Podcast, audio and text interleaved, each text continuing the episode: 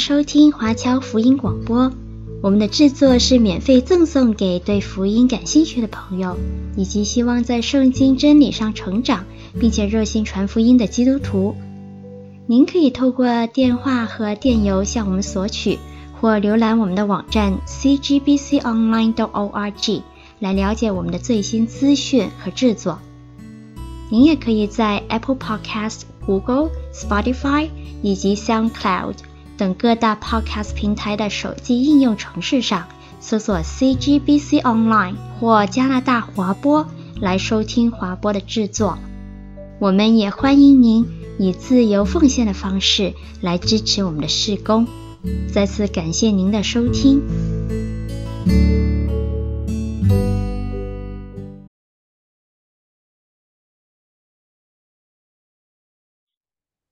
好，各位亲爱的弟兄姐妹，各位亲爱的观众跟听众朋友，感谢你们继续收看福音前线的节目。其实，在现在的教会界，哈，不管是华人教会，或者是我们所谓的主流教会，都常常会有一种状况，就是一个比较大的教会里面有不同的堂会，那不同的分堂可能当有一定的规模之后，就会想要说要不要独立出去。那这一些的思考，在教会发展的过程当中，可能也是一个很有挑战性的过程。那今天我们就邀请到一位刚刚好经历过这样子的一个从分堂独立成为一个独立教会的马兰传道，来跟我们分享。那马兰传道要不要跟我们听众朋友打声招呼？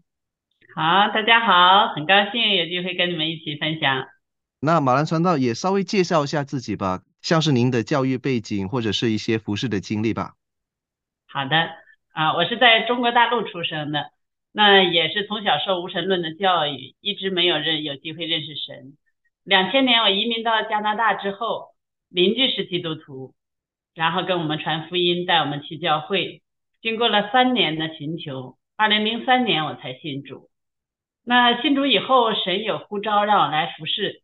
但是我那时候刚信主，然后我在的教会的背景是不太支持。姊妹出来服侍，全职服侍的，所以就一直在等待机会，一直到后来我换了教会，我开始读神学是八年之后，从我信主八年之后才开始读神学院，才放下全职工作来接受神学教育。那现在也在美国福音正道神学院继续进修学习。好的，那我们现在也稍微介绍一下您现在服侍的教会哈。那您现在服侍的教会是叫做仁爱华夏圣经教会。那我知道他应该之前是属于华夏圣经教会多伦多华夏圣经教会的其中的一份子，称为仁爱堂。那可不可以稍微介绍一下现在教会的状况大概是怎么样的呢？啊，感谢主。二零一五年我神学院毕业的时候，去华夏圣经教会的其中一个分堂叫东堂去实习。经过实习之后，对福音特别的有负担，所以我们东堂就决定出来支堂，也就是现在的这个仁爱堂。那当初是当时教会的罗牧师也帮忙，然后就在我的家里开始主日崇拜。当主日崇拜的人数超过我家所能容纳的，我们就租学校开始崇拜。那我们是华夏圣经教会的第七个分堂。所以一直其他六个堂也在经济上，在各方面来支持我们。那我们也想更清楚的想知道一下，就是说现在仁爱华夏圣经教会的状况，可以大概给我们介绍一下现在教会，比方说像是人数啊，或者是聚会的事工各方面吗？好，那我们现在我们刚刚今年开会员大会是五十六名会员参加会员大会投票，我们每两年重选一次执事。所以今年又重新选了五位弟兄作为执事。那平时参加聚会的，加上孩子，加上青年人，一共大约在最近就是疫情之后，在一百人以下，在七十到一百人左右中间，每个主日参加主日崇拜的。当然，我们同时开放 YouTube 和呃 Zoom，还会有一些人在那个上面在线上聚会。那我比较想问一件事情，就是说那。仁爱华夏圣经教会从原本是一个分堂，到现在开始独立，可不可以跟我们大概介绍一下是怎么样的一个过程？是为什么会做出独立注册的这样子的一个决定呢？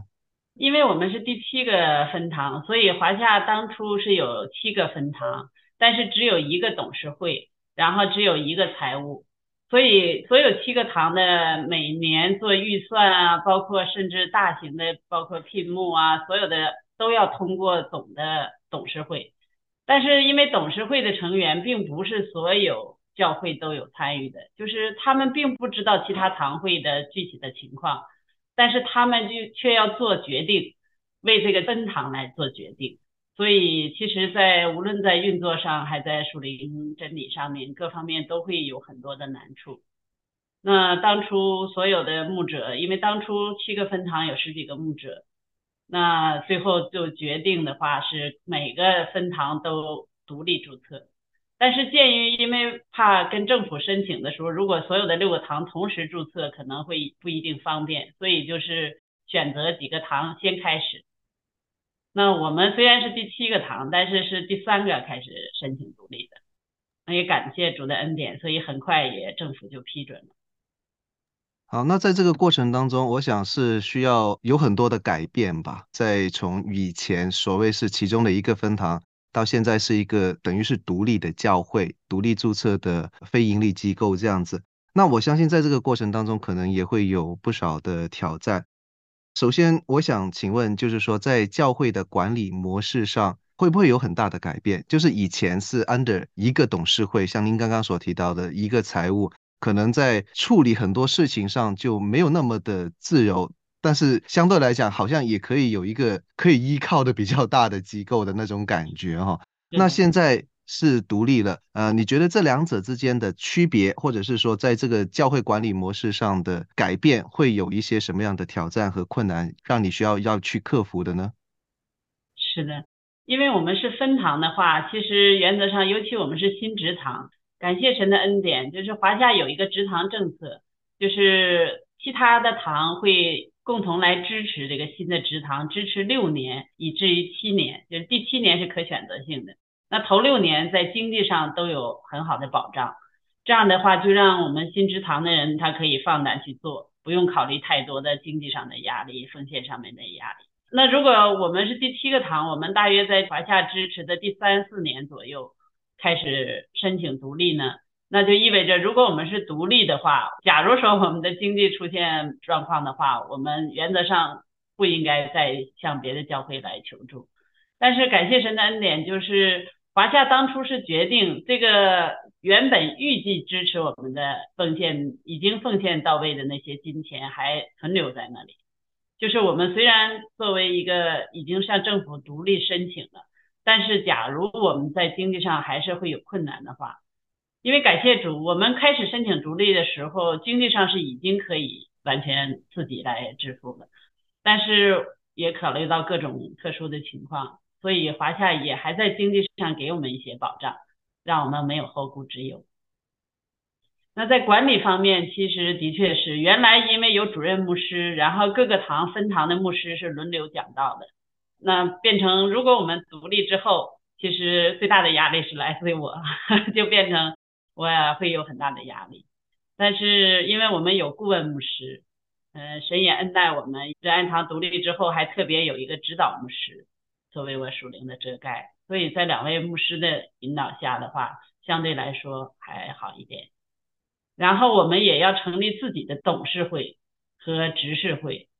所以就是执事会和董事会这样的，我们都是自己的弟兄姊妹，他们了解本堂的情况。所以的话，相对来说，做各项决策的时候会更容易、更好一些。好的，那在这方面，其实我也想多了解一点，因为像现在可能很多的教会会跟仁爱华夏圣经教会一样啊，会有董事会跟执事会，或者叫长执会啦，看各自的教会怎么样来去命名这样子的一个行政机构。那通常是说，董事会就负责，比方说像是跟政府交流相关的一些做法，然后。长执会就是更倾向在事工方面，还是说您的教会是跟这个不一样的做法吗？我们是董事会是没有任期，它是可以连任的，就是它是跟政府负责，但是就是都是可以兼任的，董事也可以兼任执事，但是执事每两年重新选举一次，然后执事是只能连任两届，所以有一些弟兄姊妹，像我们现在已经是第七年了，那有一些弟兄姊妹，他们是曾经做了两届执事之后，他们还可以保留董事的资格。如果他们还继续愿意做董事，那但是他们不能再做执事了，就变成我们的长老议会、长执议会。我们暂时现在还没有任命长老，没有安立长老，但是我们有三个弟兄，他们一直是担任这样的职分。就是他们在属灵的教导上面，在教会的行政管理上面是有这样的功用的。相当我们的决策层是有牧者，包括有指导牧师、有顾问牧师，然后有传道，然后有长老的职分的人参与，然后是有董事，还有执事。所以相对来说，我们的童工团队比较壮大。还有一些童工，他们不具备董事和执事的资格，但是他们我们称之为童工。他们带领团契，他们也在教会中进功用，所以我们的整个服饰团队相对来说比较大。好的，这样子听起来确实是非常的人才鼎盛哈，真的是很为教会感恩。那因为从开始成为独立教会的时候，行政架构或者是说在日常运作上，呃，有什么很明显的改变吗？还是说其实基本上就是像以前一样，只是加了一个董事会而已？从属灵带领上，因为以前是各个堂的牧者轮流讲道，那我们自己独立之后呢，因为就是还是华夏的来讲道也要付讲道费，就是那我们就采用就不再是一定是华夏内部的牧者，就是更可以更广泛一些啊，根据我们弟兄姊妹的属灵的需要，那在牧者的选择上面就多了很多的灵活度，呃，然后呢，因为我们有。有长老职分的弟兄，所以我们也每三个月有一次见证分享，就让所有的有长老职分的弟兄和董事和执事，他们如果有特别的属灵的带领和属灵的领受的话，他们也可以，呃，我们不叫讲道，但是叫见证分享，他们也参与整个的牧养的工作。所以现在这样子听起来，好像是服侍的人数占了教会人数里面相当大一部分的比例，可不可以这样子讲？是的，就是基本上，反正我们教会一多半的人是都参加各种各样的服饰的，就是很少有人他什么服饰也没有，基本上他至少他有他要做的一些一份工。那在决策方面又是怎么样呢？都是由牧者来去决策呢，还是说还是同工团队大家都一起来商量？基本上在这个决策 decision making 的过程里面，有多少人要参与在其中呢？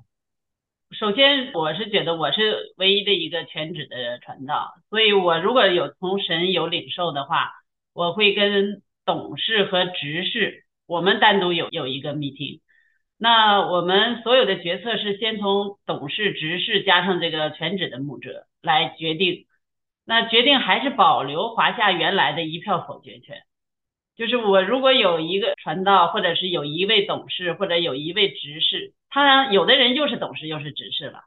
就是只要有一个人绝对的反对这件事的话，我们都暂时先放在那里不做，就要等待。就是这些人如果没有反对的的话，我们先是征求顾问牧师和指导牧师的意见，然后是同工的意见，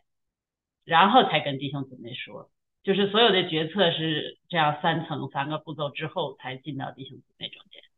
那这样子对比起之前在多伦多华夏圣经教会里面的时候，是有很明显的区别吗？对，原来是像我们是其中的一个分堂，基本上是已经长执会做的决定，就是我们只是其中去执行，很少有参与决策的，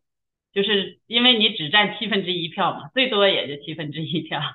那现在的话，就是基本上我们要所有的事你要自己来做抉择。就是这个自主性会强了很多，对，自主性强了很多，可是相应的责任好像也更重了，是不是？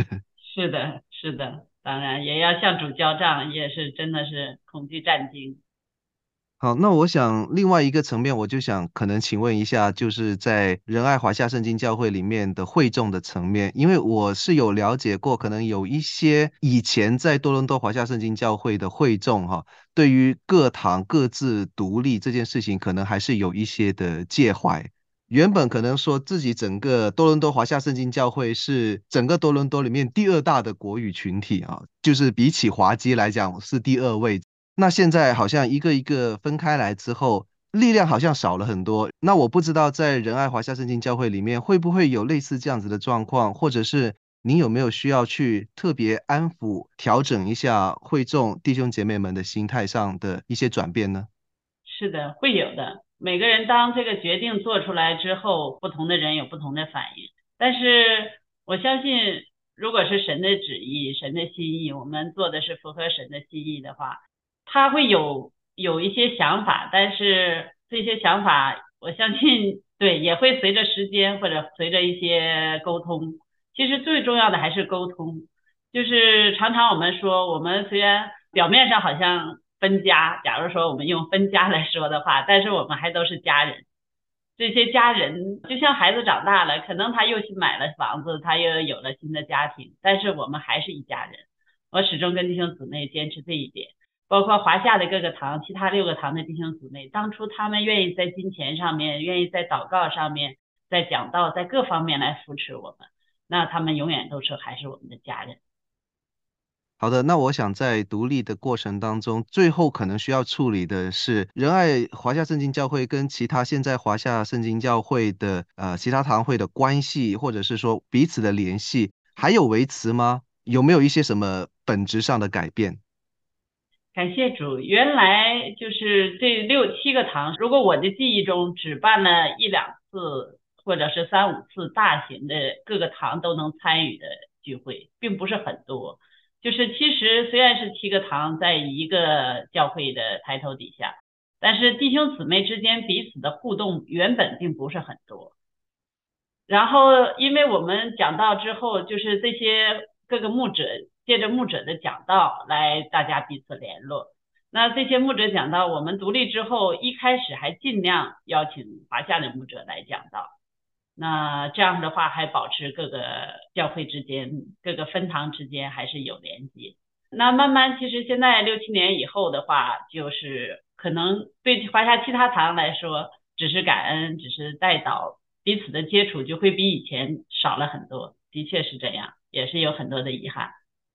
所以可能这个就是最后还是会发展成为说，我们都是彼此不一样的教会，虽然可能名字上还用相同的一些的用语跟一些的字词，甚至从您的分享当中，我可以感受得到，仁爱华夏圣经教会在教会制度跟各方面的政策上，可能还是继承某种程度上在以前的多伦多华夏圣经教会的一些规矩。可是彼此已经是不一样的教会，就像是在大多是其他的很多不同的教会这样子来去做一些可能算是比较平等的沟通，可不可以这样子讲？是的，其实对我们来说，就是跟别的教会都是都是在基督里，都是一家人。嗯、一些比如说我们因为有很多弟兄姊妹是新受归入基督的，其实对这些人来说，华夏圣经教会这个概念并不是很强。只是偶尔他们会有被提到知道，因为我当初我们植堂做这个仁爱堂植堂的时候，当初东堂没有一个执事，没有一个神学生，没有一个同工参与植堂，所以就是本来这些人就是以新进入基督身体的人，所以那对他们来说就没有那个概念，不像是我们出了一部分一部分人出来植堂，本来是东堂的，假如说然后变成了仁爱堂，然后再分开。那个会有一些撕裂，有一些感情上的难受，所以本来我们就不多，这样人也个别有一些弟兄姊妹，但他们不是用服侍的身份，他们只是参加聚会，他们不作为服侍者，所以这种呃还好，就是相对来说，当然疫情又使我们又多了一些连接，因为疫情大家没办法实体了，又回到线上的时候，那更多的可以跟像东堂啊或者其他的堂有连接。所以总的来说，如果是从您的角度来看，现在仁爱华夏圣经教会从原来的多伦多华夏圣经教会独立出来的这一个举动，您觉得是正面的吗？对，对我们来说是很多的激励。对我来说，对我个人来说是很多的激励。原来因为我是个姊妹，所以的话，如果让我自己决定，我会选择留在华夏。但是因为很多事不是我来做主。所以的话，我愿意顺从神的带领，愿意顺服在上权柄的带领。所以的话，但是走过来看的话，其实我个人觉得对我是个激励，对童工们来说也是有更多的承担，这样学习承担。以前等于我们不负任何法律责任。假如说我们真的分堂有什么问题，有什么，那其他不是我们堂的那些董事，他们负法律上的责任。所以其实从整体上来讲，我觉得也是肯定会有利有弊。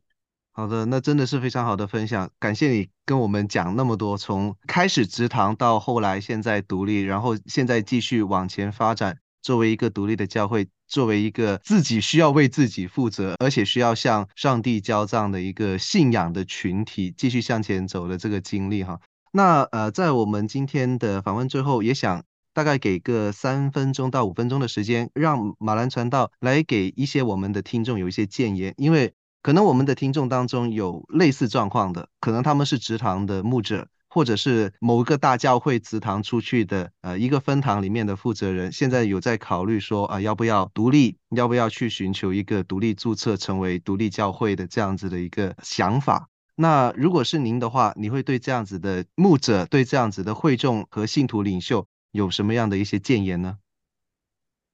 我是鼓励大家能，如果有可能的话，就多领受大使命，多做职堂的工作。因为我是赞同这样的一个观点，就是我们传福音最好的方式是职堂。如果我们传福音个人性的传福音，如果没有建立一个能让他的属灵生命健康成长的一个环境，也就是一个教会的话，那他很容易会流失。那我们在传福音的时候，如果借着这些新的传福音的对象，让他们明白福音之后有一个属灵的家，这个是很好的一个方式。所以从去年开始，我们已经在做又一个新的植堂。那我们自己又植堂，这样呢，让更多的人可以进到不同的教会来，生命得到成长锻炼。就是我们是两方面，一方面是传福音，一方面其实就是相当于呃门徒培训，但是要有一个用教会为作为一个连接。那有什么提醒或者是呃可能比较负面一点警告呢？就是说，如果有人现在真的想要去寻求独立的话，在哪一些方面，您觉得是需要给这样子的弟兄姐妹有一些的提醒呢？我的领受就是，我们既然奉献给神，我们做就是祈祷和传道。那祈祷的话，神会有带领。就像植堂的话，我决定开始植堂的话，我是相信借着读经、祷告、借着寻求，我有从神来的带领。就是神说要这样做，那我看环境觉得嗯做不了，但是如果神说要做可以做，那都是神来裁判。就像在我们所有的童工，其实大部分都不是原来华夏的，都是神从各个方面差派来的啊，或者是像新一届我们新的一届的执事，基本上都是在仁爱堂来得救新受洗的啊，那他们成长起来，他们在自己带领这个教会。我觉得主要神有应许，我们就跟着神的带领，顺从神。可能人看来好像很多的艰难，但是在这个过程中，我们更学习依靠人。神的能力也在我们这些软弱的人身上才显得完全。这是我的领受。如果有神有带领，不要呃怕环境，我们就勇敢的往前走。好的，这个真的是非常好的鼓励哈。就是如果我们觉得真的有这样子的领受，觉得确实是有要去独立注册、要去成为独立教会的这样子的需要的时候，那上帝确实也给印证了。那那就应该像马兰传道所讲，我们可以真的走出去，按着耶稣给我们的大使命，我们可以去做这个建立教会、传福音的工作哈。今天也非常感谢马兰传道可以接受我们的访问，非常感谢您。谢谢大家。神赐福给你们。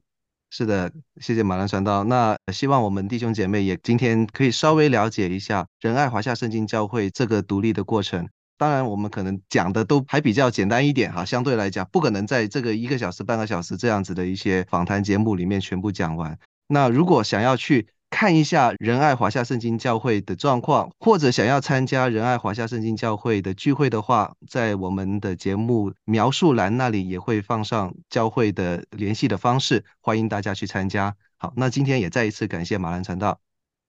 感谢主，谢谢大家。好的，也感谢各位的收看跟收听，我们下次再见，拜拜。谢谢主。